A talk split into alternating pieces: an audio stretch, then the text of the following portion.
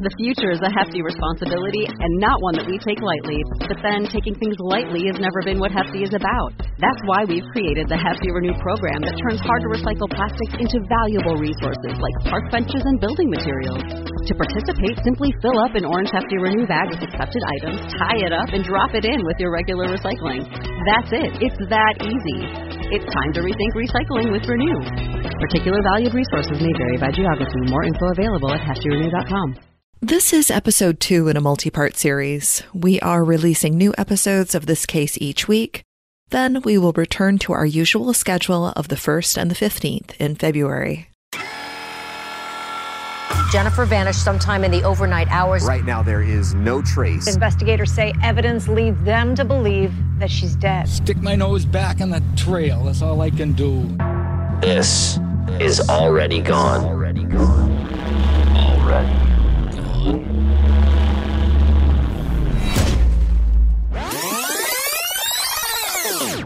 a Saturday night in October of 2000, Justin Mello went to work at his part time job at Mancino's Pizza and Grinders, a popular pizza place in his hometown of New Baltimore, Michigan.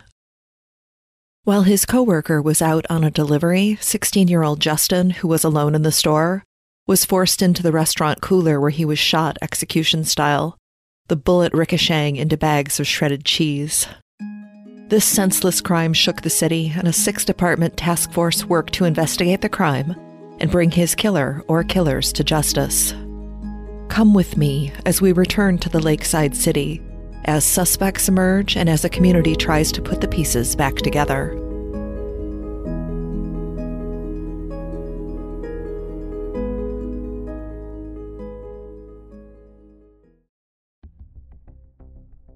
On October 26th, as Justin was laid to rest at St. Mary's Cemetery, the task force was zeroing in on their suspects.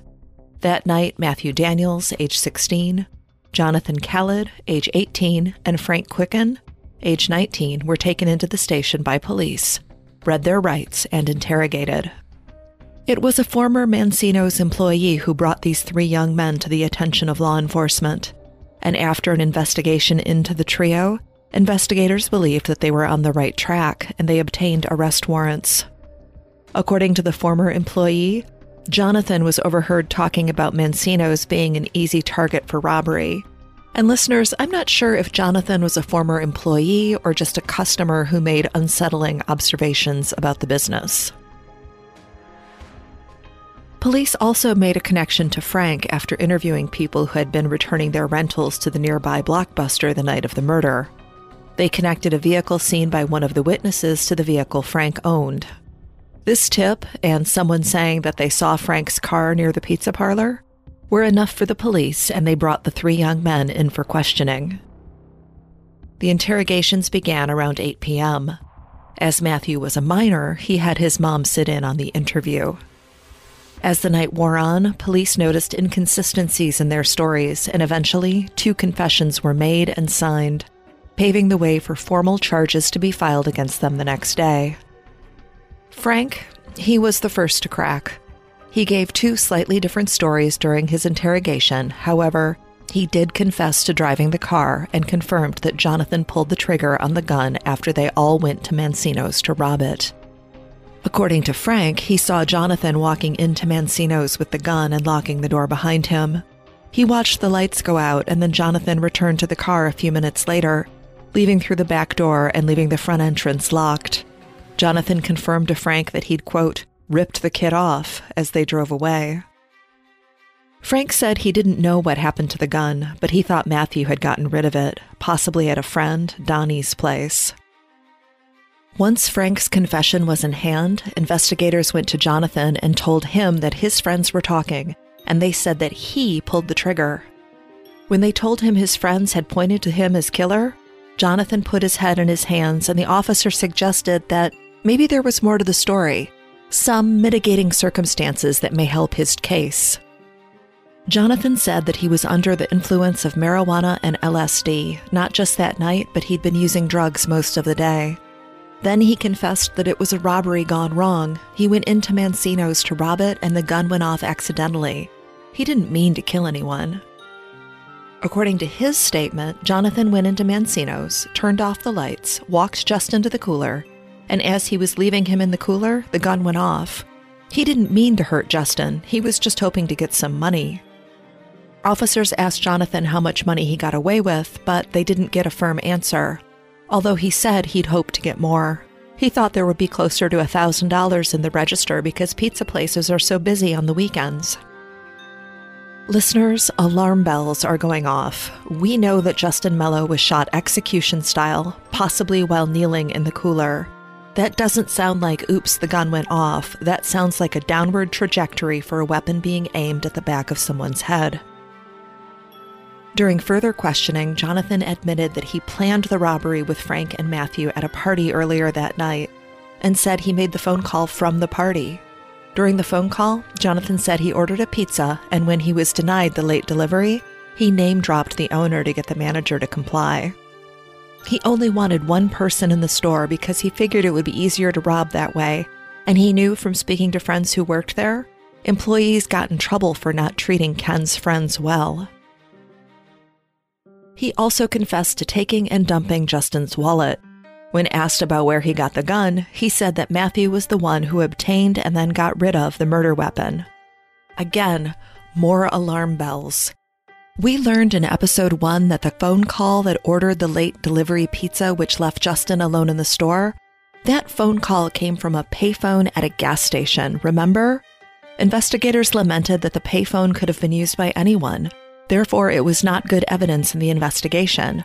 Also, that the gas station lacked cameras, so there was little to be gleaned from the call. But he said he called from the party, not from the gas station. Another point how could he have known that the delivery would leave just one person in the pizza shop? Normal protocol stated there would be two staffers and one delivery driver. Jonathan could not have known that Justin was in the shop by himself that night. Of the three teenagers, Matthew was the only one not to give a confession. This could be because, as a minor, he needed to be interviewed with a parent present. And I don't know about you, but I would not let my child sign a murder confession, nor would I let my kid talk to police without a lawyer present. Frank and Jonathan were both interviewed alone with no representation. At their ages, 18 and 19, they may not have known to ask for it or that they didn't need to talk to the police without legal representation. But the lack of confession from Matthew didn't matter. Both Frank and Jonathan said he provided and disposed of the 9mm murder weapon. Plus, another witness implicated him, so Matthew was charged along with the other teenagers. On the 27th, the three teens are charged with felony murder, as well as armed robbery, conspiracy to commit, and weapons charges. Around 6 a.m. that morning, searches were conducted at their homes looking for additional evidence tying them to the murder. They even searched the home of one of their uncles. Items of interest were collected from all four sites and taken into evidence, although the murder weapon was not recovered. So, listeners, who were these teenagers, one of whom was still a minor? And what led them to confess to committing this murder. 16 year old Matthew Daniels had attended Anchor Bay High School with Justin, and they were in the same grade. Today, 2,000 students attend Anchor Bay High, so it's a large school, and it is not known if Matthew and Justin were in any of the same classes or if they even knew each other. Matthew dropped out of school on January 12th of 2000, just after the winter break. He was known to get in trouble a lot, and he had a long record of disciplinary issues, although it is not clear if his withdrawal from school was related to these issues or if there were other reasons for him to drop out. Like Matthew, 18 year old Jonathan Khaled was a New Baltimore local. He had attended Anchor Bay High School and had a history of behavioral issues at the school, as well as a handful of run ins with the law. He had a couple of misdemeanor convictions and a pending possession charge. Jonathan was only a few months shy of graduating when he dropped out of school on October 10, 2000. Unlike Matthew, we know why Jonathan left school. He needed money.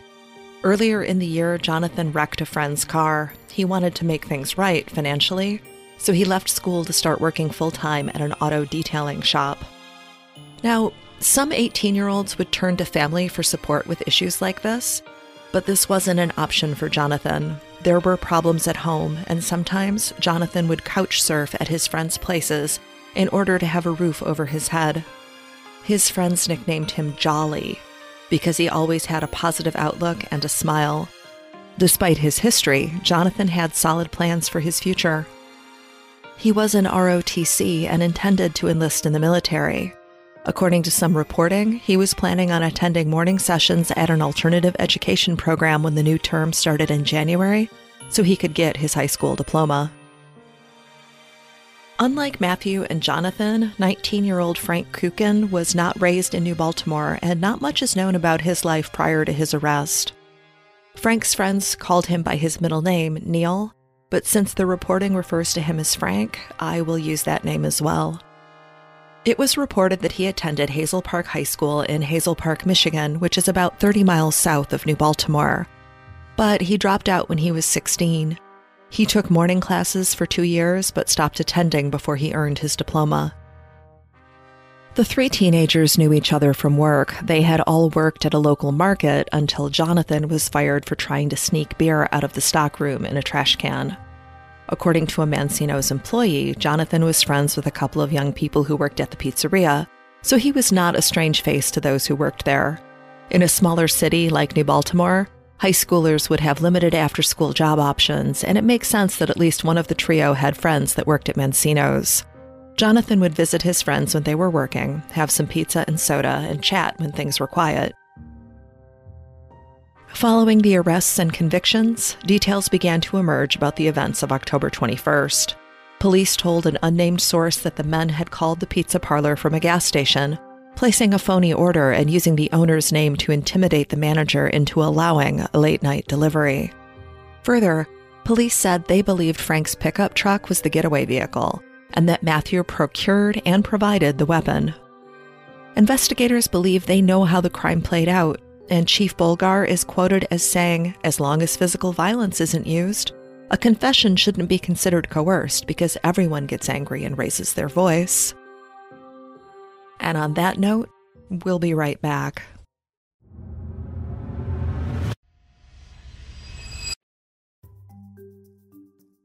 News of an arrest, well, three arrests in this highly publicized case, dominated the news cycle. The local media started running stories about the three young men police believed were responsible for the murder of Justin Mello. After all, New Baltimore had been holding its breath since the murder, and everyone was invested in the outcome of this story. When the faces of the arrested appeared on television, Shannon Canfield, someone who was on the periphery of the story, someone who knew everyone involved but wasn't involved, she called her mother in a panic. Shannon told her mom that she had been with the trio the night of the murder. She knew they couldn't be responsible for Justin's death. Shannon's mom called the police, who asked her to bring Shannon in to give a statement. According to Shannon's statement, around 8 p.m. on the night of the murder, she was at a friend's house, Joe Groslin. There was a small gathering of people, including Matthew, Jonathan, and Frank. Around 9:30, Shannon and her friend Barbara left the gathering. Frank left too, and they followed Frank to the gas station and then on to another friend, Donnie's place. Many of the people from the first gathering were at Donnie's. From the description, it appears that this, this second party, was a more rural location, which likely came with more freedom and less restrictions on things like noise. Shannon said that Frank, Jonathan, and Donnie all went into a nearby wooded area to get some firewood after they arrived and they were only gone 10, maybe 15 minutes at the most before they rejoined the party. To her knowledge, they stayed at the party the rest of the evening, which means they could not be responsible for the murder of Justin Mello. The Woodland bonfire party was uneventful, and Shannon left with Barbara and another friend around 11:30 p.m. When Shannon left the party, everyone was still there, including Jonathan, Matthew, and Frank. Shannon's friend Barbara was interviewed by police and she gave a statement that was very similar. Shannon was asked to return to the station the next day to answer more questions, but her story remained the same. Party host Joe Groslin was interviewed, and his statement matched Shannon's until a crucial point. He said that around 10 o'clock, Frank, Jonathan, and Matthew left the party in Frank's truck. Joe also said that he heard two of the young men talking about robbing Mancino's earlier that evening. Joe and some others left the party later, headed back to Joe's place, and they saw police cars at Mancino's as they drove past. When they arrived at Joe's, Frank and Matthew were waiting out front in Frank's car. Matthew pulled out some marijuana to share, and the partying continued. On the basis of their confessions and the eyewitness testimony of a teen that had been partying, police made the arrests. And listeners, I'm hearing more alarm bells. As an outsider looking in at this information, these stories are not adding up. On the morning of October 28th, newspapers were put out with headlines announcing that Justin's killers had been caught. Three arrested in teen slaying, said the front page of the Times Herald, above a photo of 18 year old Jonathan in handcuffs. In court that same day, all three teenagers wore bulletproof vests for their protection. The community was emotional, and law enforcement feared for the safety of the accused. The trio were charged and held without bond. Matthew, in his prison issued gray and white jumpsuit, he was arraigned first, his mom sitting in the courtroom with a support person who had his arm around her. Matthew and Jonathan only spoke to ask for court appointed lawyers. Frank asked to speak with his parents about getting a private lawyer, but he ended up with a public defender. All three suspects were held at the Macomb County Jail. Bond was out of the question. New Baltimore Police Chief Bulger spoke to the media and urged people to stay calm, saying that the actions of the boys were not a reflection on their families. He wanted to dampen any sparks that might fly in response to knowing the young men's identities. He was not interested in retribution. These teenagers were responsible and they would be held accountable. The preliminary hearing was due to start on November 8th at the 42nd District Court in New Baltimore. 30 or so people gathered outside the court in support of the three teens.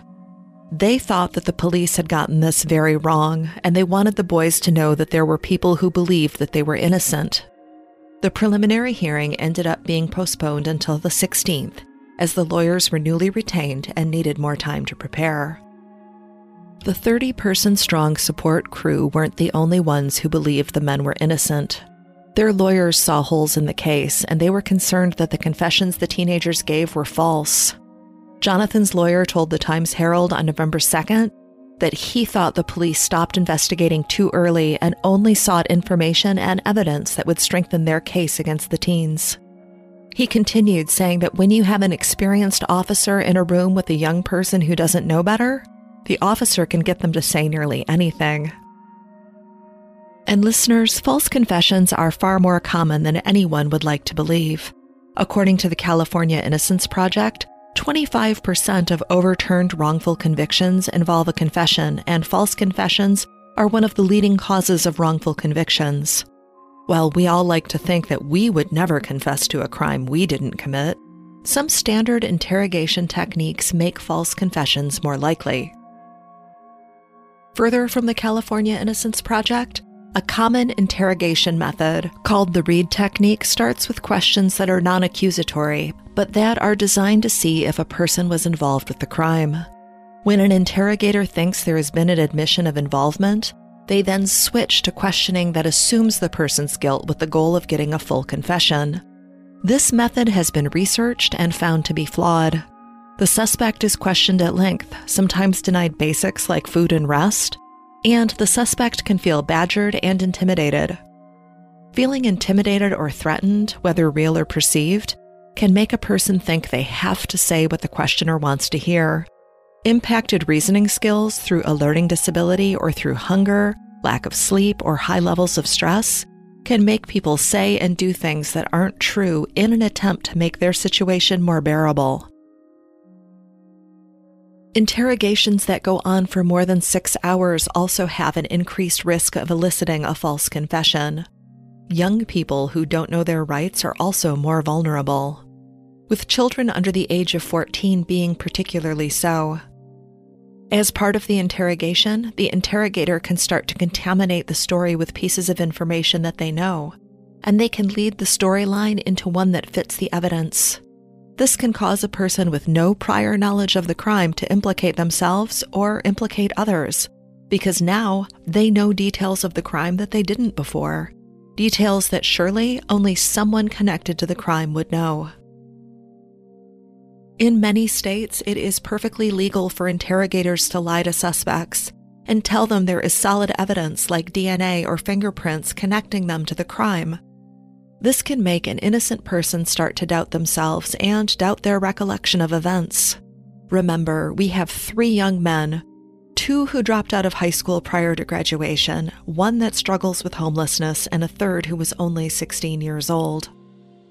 At 1 p.m. on November the 16th, the preliminary hearing began. Only the family of the three men and members of Justin Mello's family were allowed inside, as well as some members of the media. Matthew's lawyer was hopeful that there wouldn't be enough physical evidence to move forward with his client. Each of the defense lawyers said that the trio were being mistreated in prison and were denied basic hygiene needs such as toothbrushes and razors to shave with. They also wanted all rough notes from the interrogations kept and surrendered to them so they could gather evidence for the defense of their clients. Meanwhile, the prosecution presented their case, which consisted of confessions, a couple of eyewitness testimonies, and circumstantial evidence. No physical evidence was submitted no DNA, no fingerprints, no shoe prints. There was nothing in the way of physical evidence linking these three teenagers to the execution style murder of 16 year old Justin Mello. A detective recounted the confession that Jonathan gave, saying that Jonathan entered Mancino's and locked the door, trapping Justin inside. He then forced Justin into the cooler at gunpoint so he would be out of the way for the robbery, and then the gun went off as he was backing out of the cooler. Another witness for the prosecution was a friend of Matthew's, who said that Matthew purchased $500 worth of drugs from him the day after the murder. This friend, he ended up pleading the fifth as not to incriminate himself further. The medical examiner testified about the autopsy and the findings. None of these incriminated anyone without a murder weapon. The bullet was a 9mm and it was fired from 3 to 6 inches away, but with no gun to match to it, that information didn't build a case against the teens. After less than two days of testimony, the prosecution's case appeared to crumble. One of their witnesses, Joe Groslin, he recanted his statement, with police terminating the interview because they believed he was not being truthful. However, he was still called to testify. Joe had originally given a statement saying he overheard the trio planning the robbery prior to the murder, and saying he heard Matthew say after the slang that the large amount of drugs he had were, quote, compliments of Mancino's. Once he was in a courtroom, Joe said his statement was coerced. He said he felt intimidated into giving police the information they wanted. Under cross, Joe said he was interrogated for more than five hours and told that he was lying and he was not going to leave until he told them the truth. So he told the officers what they wanted to hear.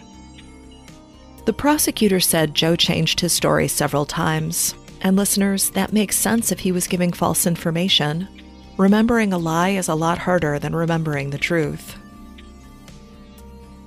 On November 21st, it was reported that another witness recanted, Matthew Harrison, who made a statement about Matthew Daniels saying the drugs he possessed were, quote, compliments of Mancino's. He also testified that he felt he had to make the statement to be able to leave the interrogation room. Harrison said in court that the trio were at Joe's party the night of the murder. They may have been guilty of underage drinking, maybe some illegal drug use, but they were not guilty of murder. On November 22nd, the preliminary hearing ended, and the judge had no choice but to drop the charges against Matthew due to lack of evidence. But the judge decided there was enough evidence to go ahead with the trial of Frank and Jonathan. You see, Frank and John had confessed, but Matthew hadn't, and the Sixth Amendment prevented the use of that police station confession against Matthew. If Frank and John implicated him in court testimony, that could be used, but they didn't. Joe Groslin and Matthew Harrison's statements also linked Matthew Daniels to the crime. However, since they'd recanted, their initial statements weren't credible. The judge made his personal feelings about the case very clear to the media. He was quoted in the Detroit Free Press after Matthew's charges were dropped as saying, quote, After today, Matt Daniels and his supporters will be free to claim his innocence and the injustice of his arrest. But we, who have been present throughout the testimony, will know the truth to be otherwise. Matthew's lawyer said the judge was out of line with his statements and basically declared the trio guilty. Matthew's mom was glad to have him coming home and looked forward to the day that the others were freed as well. And regarding those recanted statements, the judge said he was considering perjury charges for those who recanted, a charge that carried a sentence of life in prison due to the case being a capital one. Shannon, the girl who went to the station with her mom after she saw the trio on television, Shannon was threatened with obstruction of justice for her statement, which the police believed was false, and was only given in an attempt to free her friends. It's like they couldn't believe that Shannon was telling the truth. The arraignment of Frank and Jonathan was set for December 11th, and things in the media quieted down for a few days, at least until November 30th, when reports of new suspects emerged. Quote, Suspects in Kentucky add twist to pizzeria slang, declared the front page of the Detroit Free Press.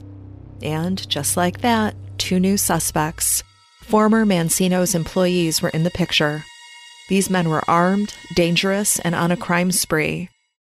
But would it be enough to clear Frank and John? We'll talk about that and more next week.